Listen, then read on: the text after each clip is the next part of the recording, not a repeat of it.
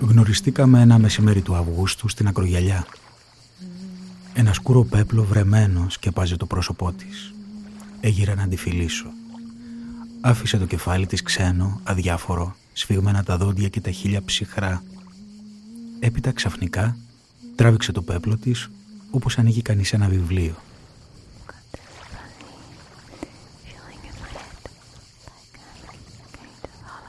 Ανεβήκαμε το βουνό γυμνή μέσα στον ήλιο. Ήταν δική μου, όπως τώρα, όπως πάντα, όπως καμιά φορά στο κρεβάτι μας. Δεν μας έμενε πια παρά το βάρος να αισθανθούμε πόσο ξεπερνά τον άνθρωπο να είναι ο ένας ενωμένος με τον άλλον, όπως ήμασταν. Παραμιλούσε και έπειτα όταν γύριζε στις αισθήσεις της, κοιτάζει καμιά φορά πίσω σαν ένα δρόμο που έχουμε περάσει και έλεγε μόνη της «Τίποτε πια δεν μας χωρίζει». Ήταν ευτυχισμένη και ήταν δική μου από τότες, από την πρώτη εκείνη μέρα που βασίλεψε ο ήλιος πάνω μας, καθώς περίμεναμε ακίνητη πάνω στα αρχαία μάρμαρα, όπως και τώρα στις ώρες της ανυπόφορης δοκιμασίας.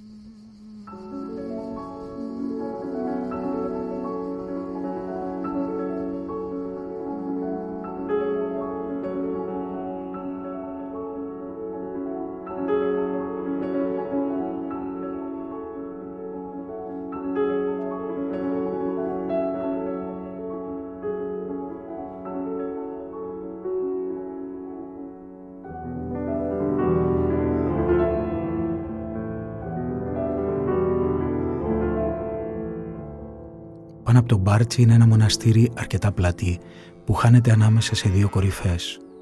Ήμασταν στα μισά όταν βασίλεψε ο ήλιος. Γελάδια γυρίζοντας από τη βοσκή αδύνατα και κακομυριασμένα. Στο τέλος ένα οροπέδιο πράσινο σαν θεωρείο. Απέναντι άλλα βουνά.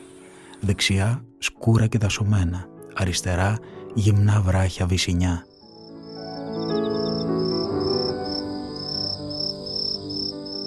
Είχε πια σκοτεινιάσει όταν γυρίσαμε στο χωριό.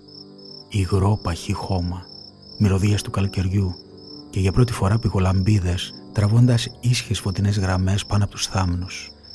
Τόσες πολλές που σε ζάλιζαν.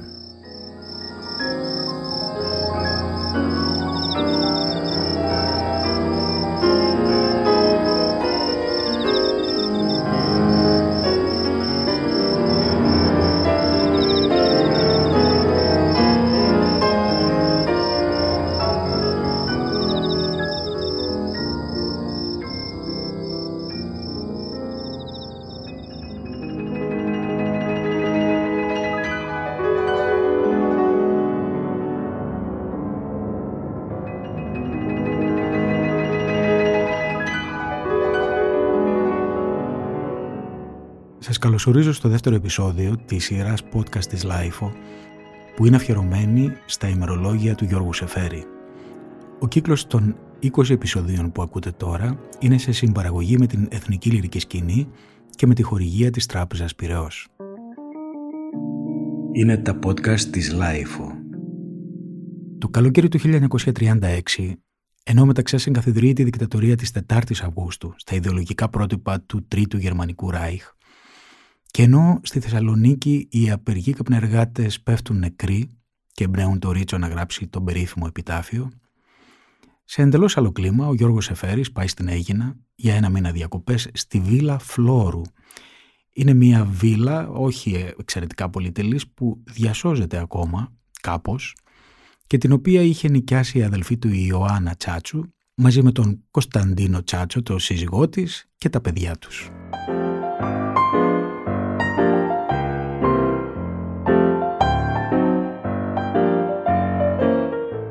Ο Σεφέρης πάει εκεί να περάσει ένα καλοκαίρι ακόμα, μακριά από τις πόλεις, μακριά από τις αναταραχές, την πολιτική αστάθεια και όλα αυτά.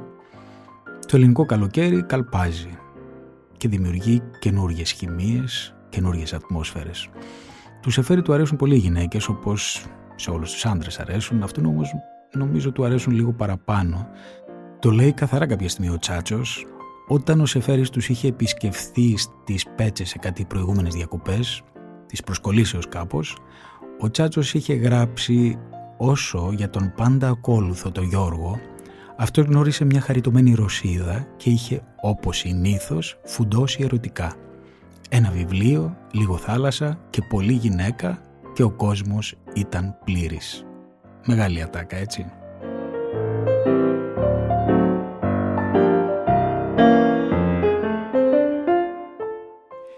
Εκείνο όμως το καλοκαίρι ο Σεφέρης θα την πάταγε. Θα πέρναγε από τις απολαύσεις του σεξ στα πάθη του έρωτα.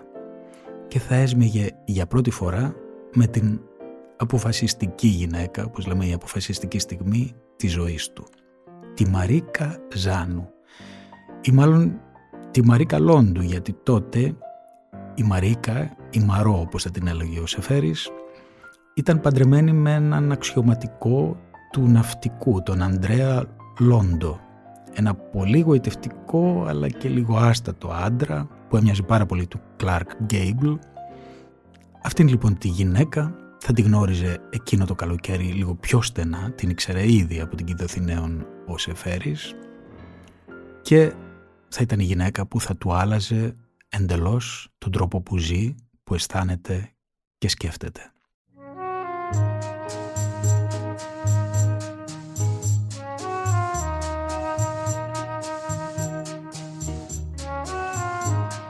I give him all my love. That's all I do. And if you saw my love, you'd love him too. I love him. He gives me everything and uh, tenderly the kiss my lover brings, he brings to me. I love him. A love like ours could never die as long as I have you near me. Bright are the stars that shine, dark is the sky. I know this love of mine will never die.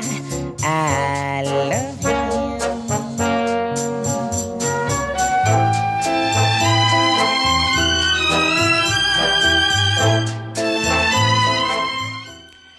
Ήταν ένα θεότρολο καλοκαίρι ούτως ή άλλως.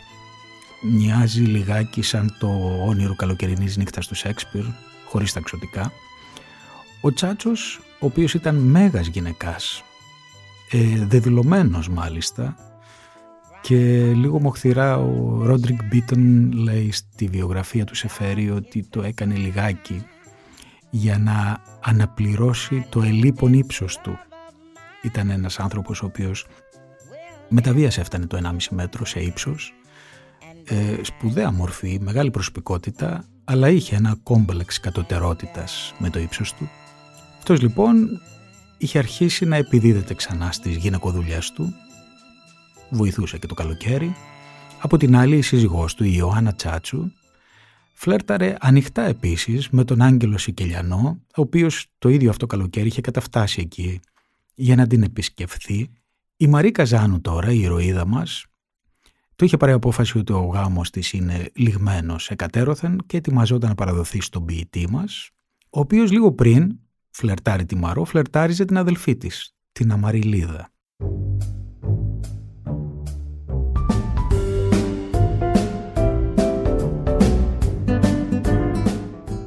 Μπορείς να πεις ότι υπήρχε μια εντόνως παιγνιώδης διάθεση; Εκείνο το καλοκαίρι στην Έγινα.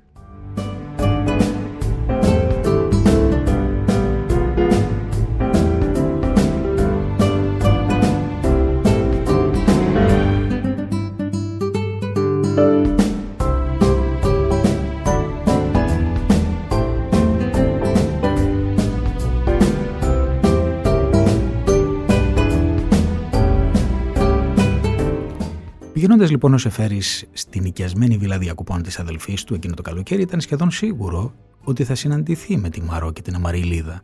Τα δύο σπίτια ήταν σε απόσταση 1500 μέτρα. Και ήταν θέμα χρόνου να βρεθούν στη θάλασσα ένα καλοκαίρι, να κάνουν μπάνιο και πιθανότατα έρωτα. Όχι πιθανότατα, είναι σχεδόν σίγουρο, το λένε οι άνθρωποι. Μάλιστα τα ίχνη αυτής της αληθινά μαγεμένης αποκαλυπτικής στιγμής που είναι για κάθε ερωτευμένο, η στιγμή που πρώτος μίγει με τον άλλον, που είναι σαν να ανοίγουν οι ουρανοί, αυτά τα ίχνη έχουν περάσει με έξοχο τρόπο. Και στα επιφάνεια, να ο τίτλος, όχι τυχαίος, στα σχέδια για ένα καλοκαίρι, αλλά και πολύ αργότερα στα τρία κρυφά ποίηματα.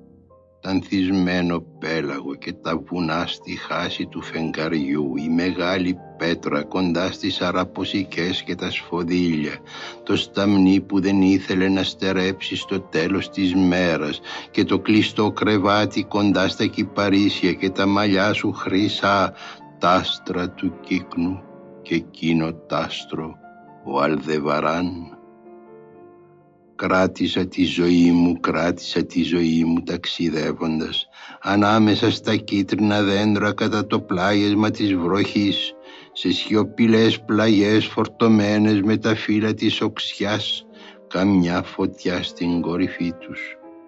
Βραδιάζει. Κράτησα τη ζωή μου, στα αριστερό σου χέρι μια γραμμή μια χαράκια στο γόνατό σου τάχα να υπάρχουν στην άμμο του περασμένου καλοκαιριού τάχα να μένουν εκεί που φύσηξε ο βοριάς καθώς ακούω γύρω στην παγωμένη λίμνη την ξένη φωνή. Τα πρόσωπα που βλέπω δεν ρωτούν μήτε γυναίκα περπατώντας κυφτή βυζένοντας το παιδί της. Ανεβαίνω τα βουνά με λανιασμένες λαγκαδιές ο χιονισμένος κάμπος, ως πέρα ο χιονισμένος κάμπος τίποτε δεν ρωτούν, μήτε ο καιρός κλειστός σε βουβά ερμοκλήσια, μήτε τα χέρια που απλώνονται για να γυρέψουν, κι οι δρόμοι.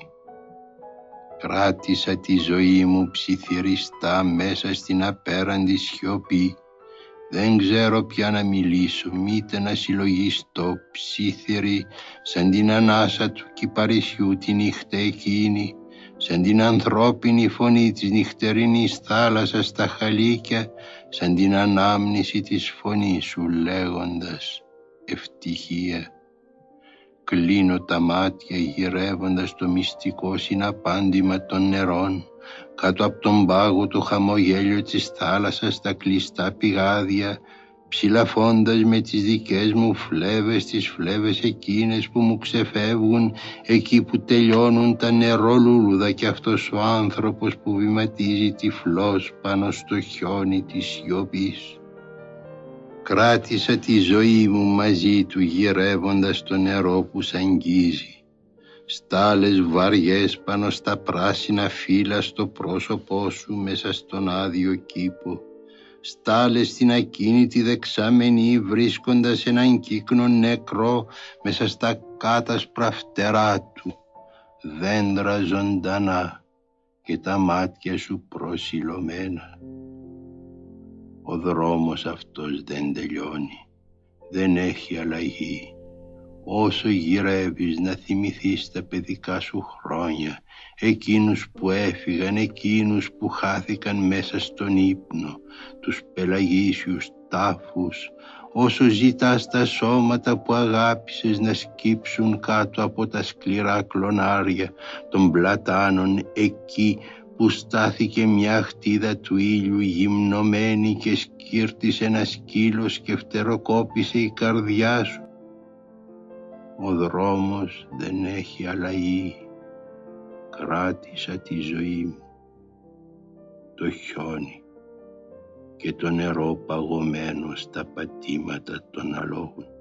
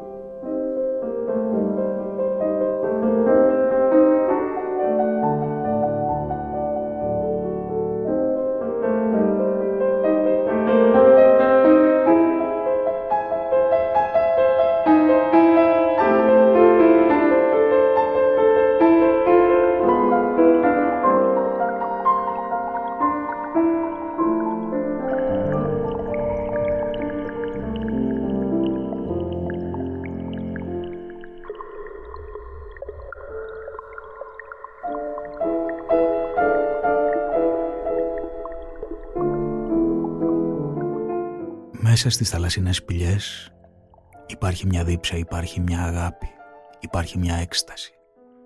Όλα σκληρά σαν τα κοχύλια μπορείς να τα κρατήσεις στην παλάμη σου. Μέσα στις θαλασσινές σπηλιές μέρες ολόκληρες σε κοίταζες στα μάτια και δεν σε γνώριζα, μήτε με γνώρισες.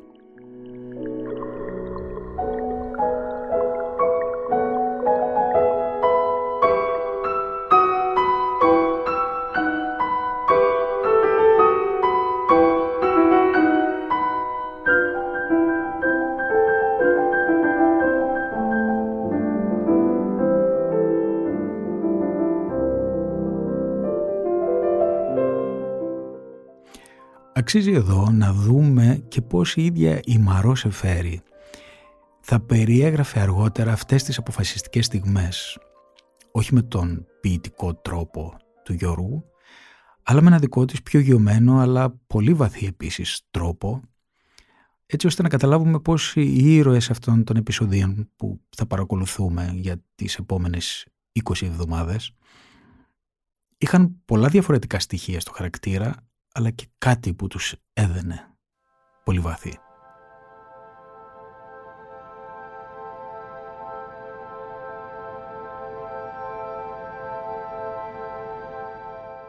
Στις 21 Αυγούστου, ημέρα Παρασκευή, κάναμε οι δυο μας μια εκδρομή στο ναό της Αφέας στην Έγινα.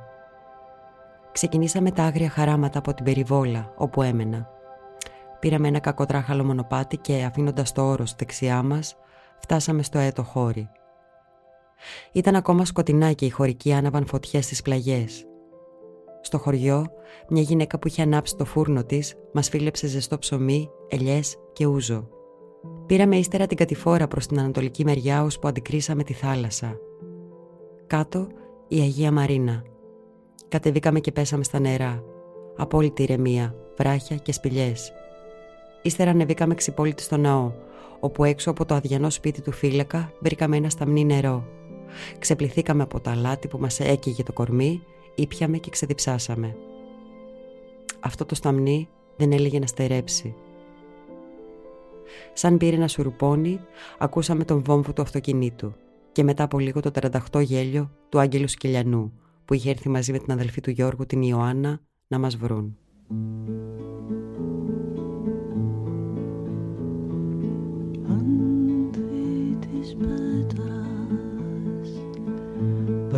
Μπροστά στην πράσινη θάλασσα. Με φλέβες που μου θύμιζαν άλλες αγάπες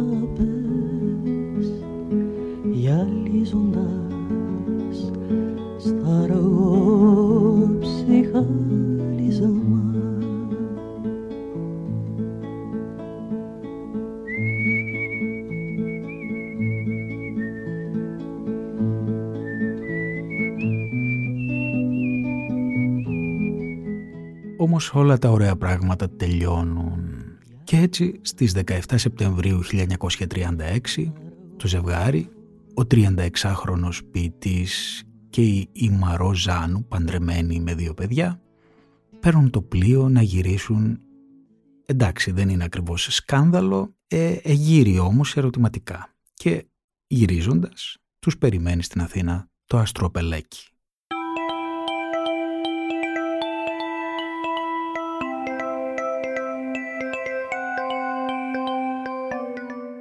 Γιώργος Εφέρης εντελώς ξαφνικά μετατίθεται στην Κορίτσα, στην Αλβανία και μάλιστα άμεσα. Δεν τίθεται σχεδόν αμφιβολία ότι εδώ είναι δάκτυλος της οικογένειας Εφέρη. Ο πατέρας του Γιώργου, ο Στυλιανός, ο Στέλιος, έχει μάθει την ερωτική περιπέτεια του γιού του και είναι έξαλλος. Βεβαίως την ξέρει και η Ιωάννα, η αδελφή του, και ο Κωνσταντίνος Τσάτσος.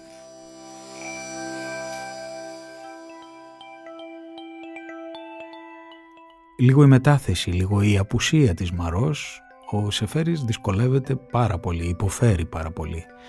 Και βεβαίως αυτό το καταγράφει στα ημερολογία του. Αρχίζει η αλληλογραφία, μάλιστα κάποια στιγμή γράφει «Τα γράμματά της έρχονται και με καίνε». Και μια Παρασκευή, 18 Ιουνίου 1936, γράφει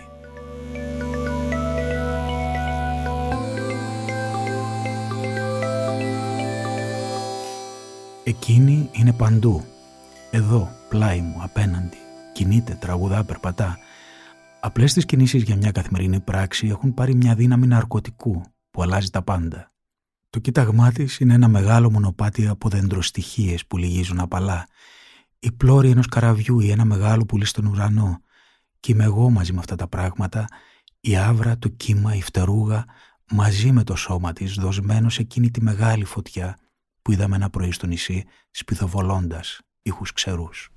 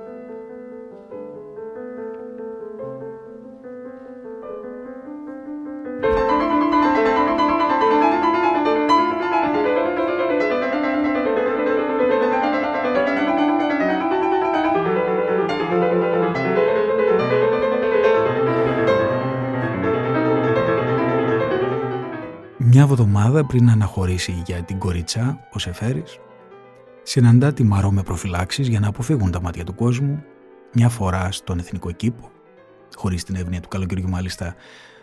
Εκεί σε εκείνη τη συνάντηση η Μαρό του φαίνεται δυστυχισμένη, πολύ πιεσμένη, αλλά δίνουν και ένα ραντεβού στο εγκαταλελειμμένο εργοστάσιο της οικογένειας της Μαρό, του Κηφισό, που είναι Φανταστείτε τότε το 1936 πώς ήταν ο Κηφισός, ήταν μια ερημιά. Και υπήρχε εκεί το εργοστάσιο της οικογένειας Ζάνου, μια γνωστή μάρκα εκείνη την εποχή για ειδήποτα και μπράντι. Πήρανε το τράμα αριθμός 8 και έφτασαν στο τέρμα. Ήταν δύο άνθρωποι που προσπαθούσαν, λαχταρούσαν να ενωθούν και όλα σχεδόν τους χώριζαν.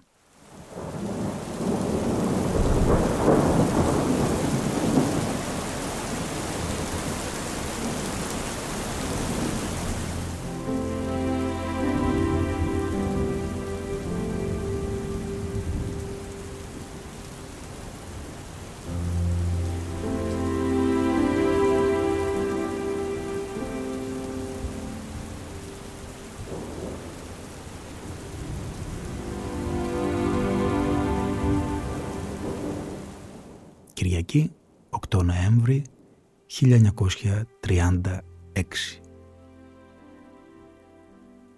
Το τραμ 8 τέρμα.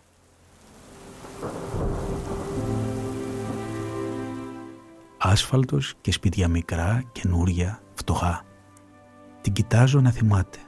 Πώς θυμάται. Σε ένα δρόμο αριστερά ένα σπίτι με σιδερικά αρνουβό και το σπίτι του Χριστομάνου της νέας σκηνής. Το μόνο πράγμα που έχει κάτι το πιο παλαιικό, το πιο πατιναρισμένο.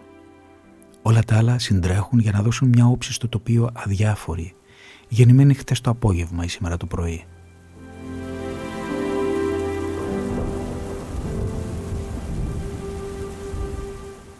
Γυρεύουμε το μεγάλο περιβόλι. Μου δείχνει μια σειρά μεγάλα πεύκα. Το μόνο σημάδι που απομένει πλάι στο εργοστάσιο με τις δύο καμινάδες. Κοιτάζουμε από τη διπλή πόρτα που κλείνει το συγκρότημα των οικοδομών της εταιρείας. Στο σπίτι που γεννήθηκε φαίνεται μόνο η ταράτσα. Ρούχα απλωμένα και τα παλιά κεραμίδια της στέγης. Λέει αυτό και τίποτε άλλο. Καταλήγουμε πάντα στα ίδια αυτά λόγια μπροστά σε κάθε αλλοιωμένη μορφή των περασμένων.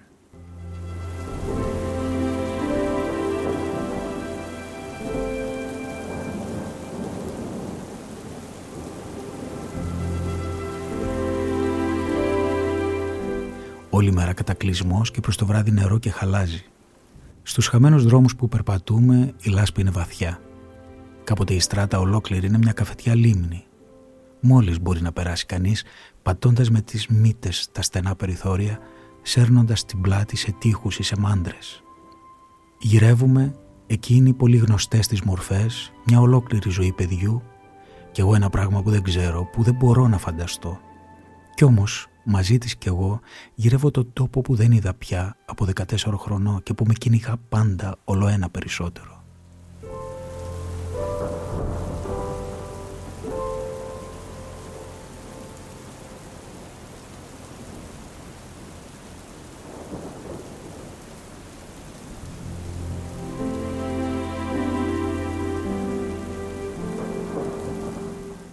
Αν είχαμε γνωριστεί πριν 20 χρόνια, όλα θα είχαν αλλάξει. Λέει. Αν μπορούσα να ξαναειδώ τα δέντρα που πρώτο κοίταξα στη ζωή μου, όλα θα είχαν αλλάξει ο κόσμος ολόκληρος. Το αίσθημα του ανεπανόρθωτου το αναγνωρίζω όταν νιώσω όλος διόλου απροσδόκητα το φωτισμό των παιδικών μου χρόνων που μου σφίγγει την καρδιά.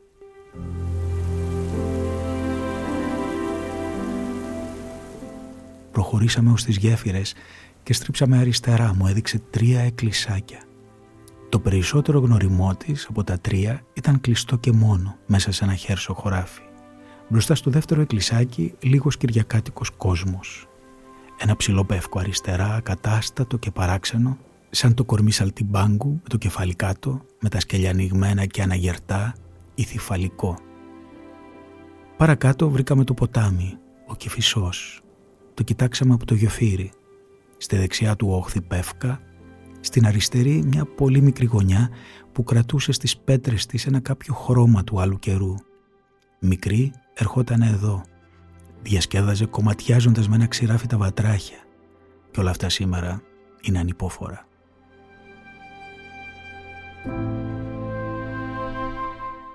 Εκεί κοντά βρήκαμε ένα είδος βίλα κλειστή, αρχιτεκτονική που ξενόφερνε χρώμα τριανταφυλλή. Κάτω από τη στέγη, μεγάλα γράμματα μαύρα ξεβαμένα. «Il dolce nido». Κοιτάζαμε πόσο ανάγλυφα έκανε τα πράγματα το καταλαγιασμένο φως του παράξενου πρωινού μας. Στον αυλόγυρο της βίλας ένας ξερός κορμός δέντρου, ριζωμένος ακόμα, αλλά ξεφλουδισμένος και στυλβωμένος από τα στοιχεία, ξεπρόβελνε σαν ένας δυνατός κρυός σε ενέργεια αληθινά πολεμούσε το αλόκοτο αυτό αντικείμενο, πολεμούσε να ανακόψει την επιδρομή που και οι δυο μας την αισθανόμασταν περισσότερο από κάθε τι άλλο εκείνη την ώρα.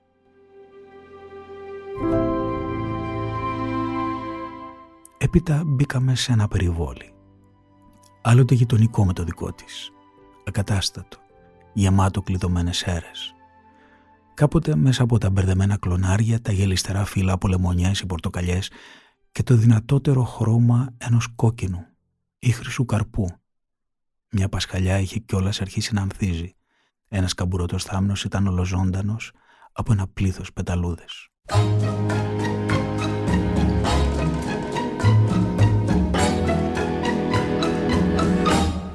Aquellos ojos verdes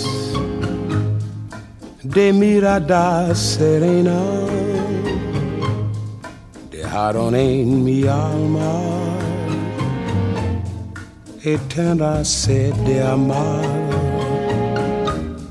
anhelos de caricias, de besos y ternuras. De todas las dulzuras que sabían brindar aquellos ojos verdes serenos como un lago en cuyas quietas aguas un día me miré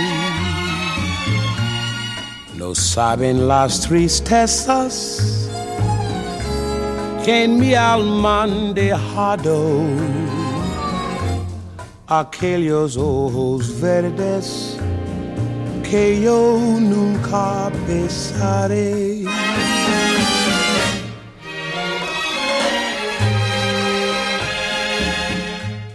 Δυο μόλις μήνες μετά την καλοκαιρινή έκσταση στις θαλασσινές πηγές της Αίγινας, ο Σεφέρης είναι σε ένα βαγόνι γεμάτο βαλίτσες και μύγες, όπως λέει, και απομακρύνεται από το μεγάλο του έρωτα. Υποψιάζεται ότι πίσω από αυτή την ευνίδια μετάθεση είναι ο πατέρας του και αυτό του χαλάτε διάθεση ακόμα πιο πολύ. Οι σχέσεις πατέρα και γιου ήταν πάντα τεταμένες και απολύτως ανταγωνιστικές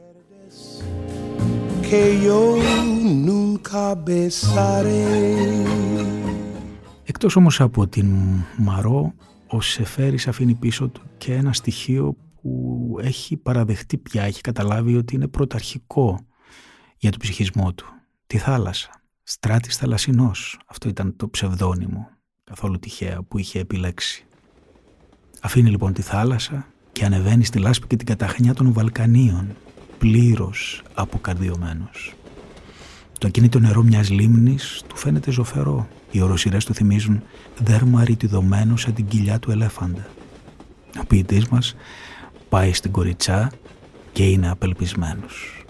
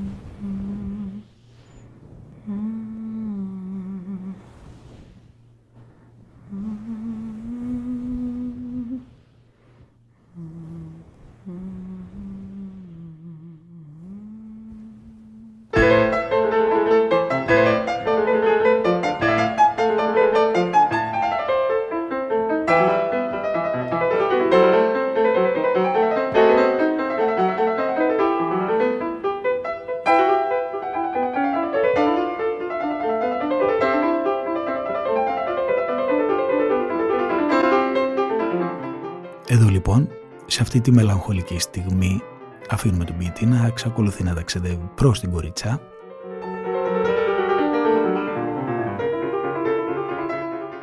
Θα τον βρούμε την επόμενη Κυριακή στο επόμενο επεισόδιο των podcast αυτών που έχουν στηριχτεί στα ημερολόγια του Σεφέρη σε συμπαραγωγή με την Εθνική Λυρική Σκηνή και με τη χορηγία της Τράπεζας Πυραιός. Να σας υπενθυμίσω ότι για να λαμβάνετε τις ειδοποιήσεις κάθε φορά, κάθε στιγμή που ανεβαίνει ένα καινούργιο επεισόδιο αυτής της σειράς, μπορείτε να εγγραφείτε, να αναζητήσετε αυτά τα podcast στο Spotify, την Apple, τα Apple Podcast ή την Google. Έχετε έτσι και το προνόμιο να μπορείτε να τα κατεβάζετε και να τα ακούτε εκτός δικτύου και εννοείται χωρίς χρέωση, όπου και όποτε θέλετε.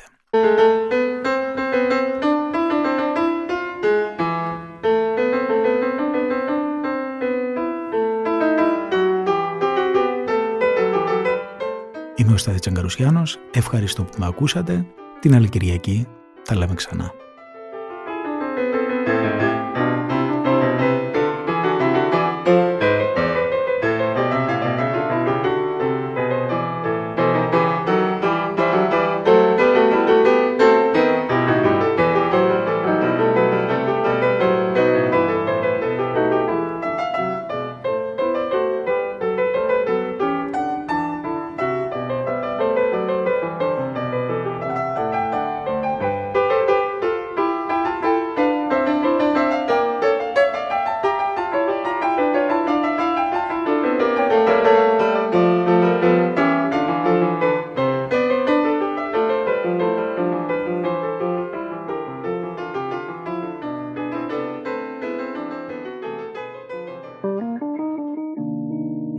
Podcast της Λάιφου.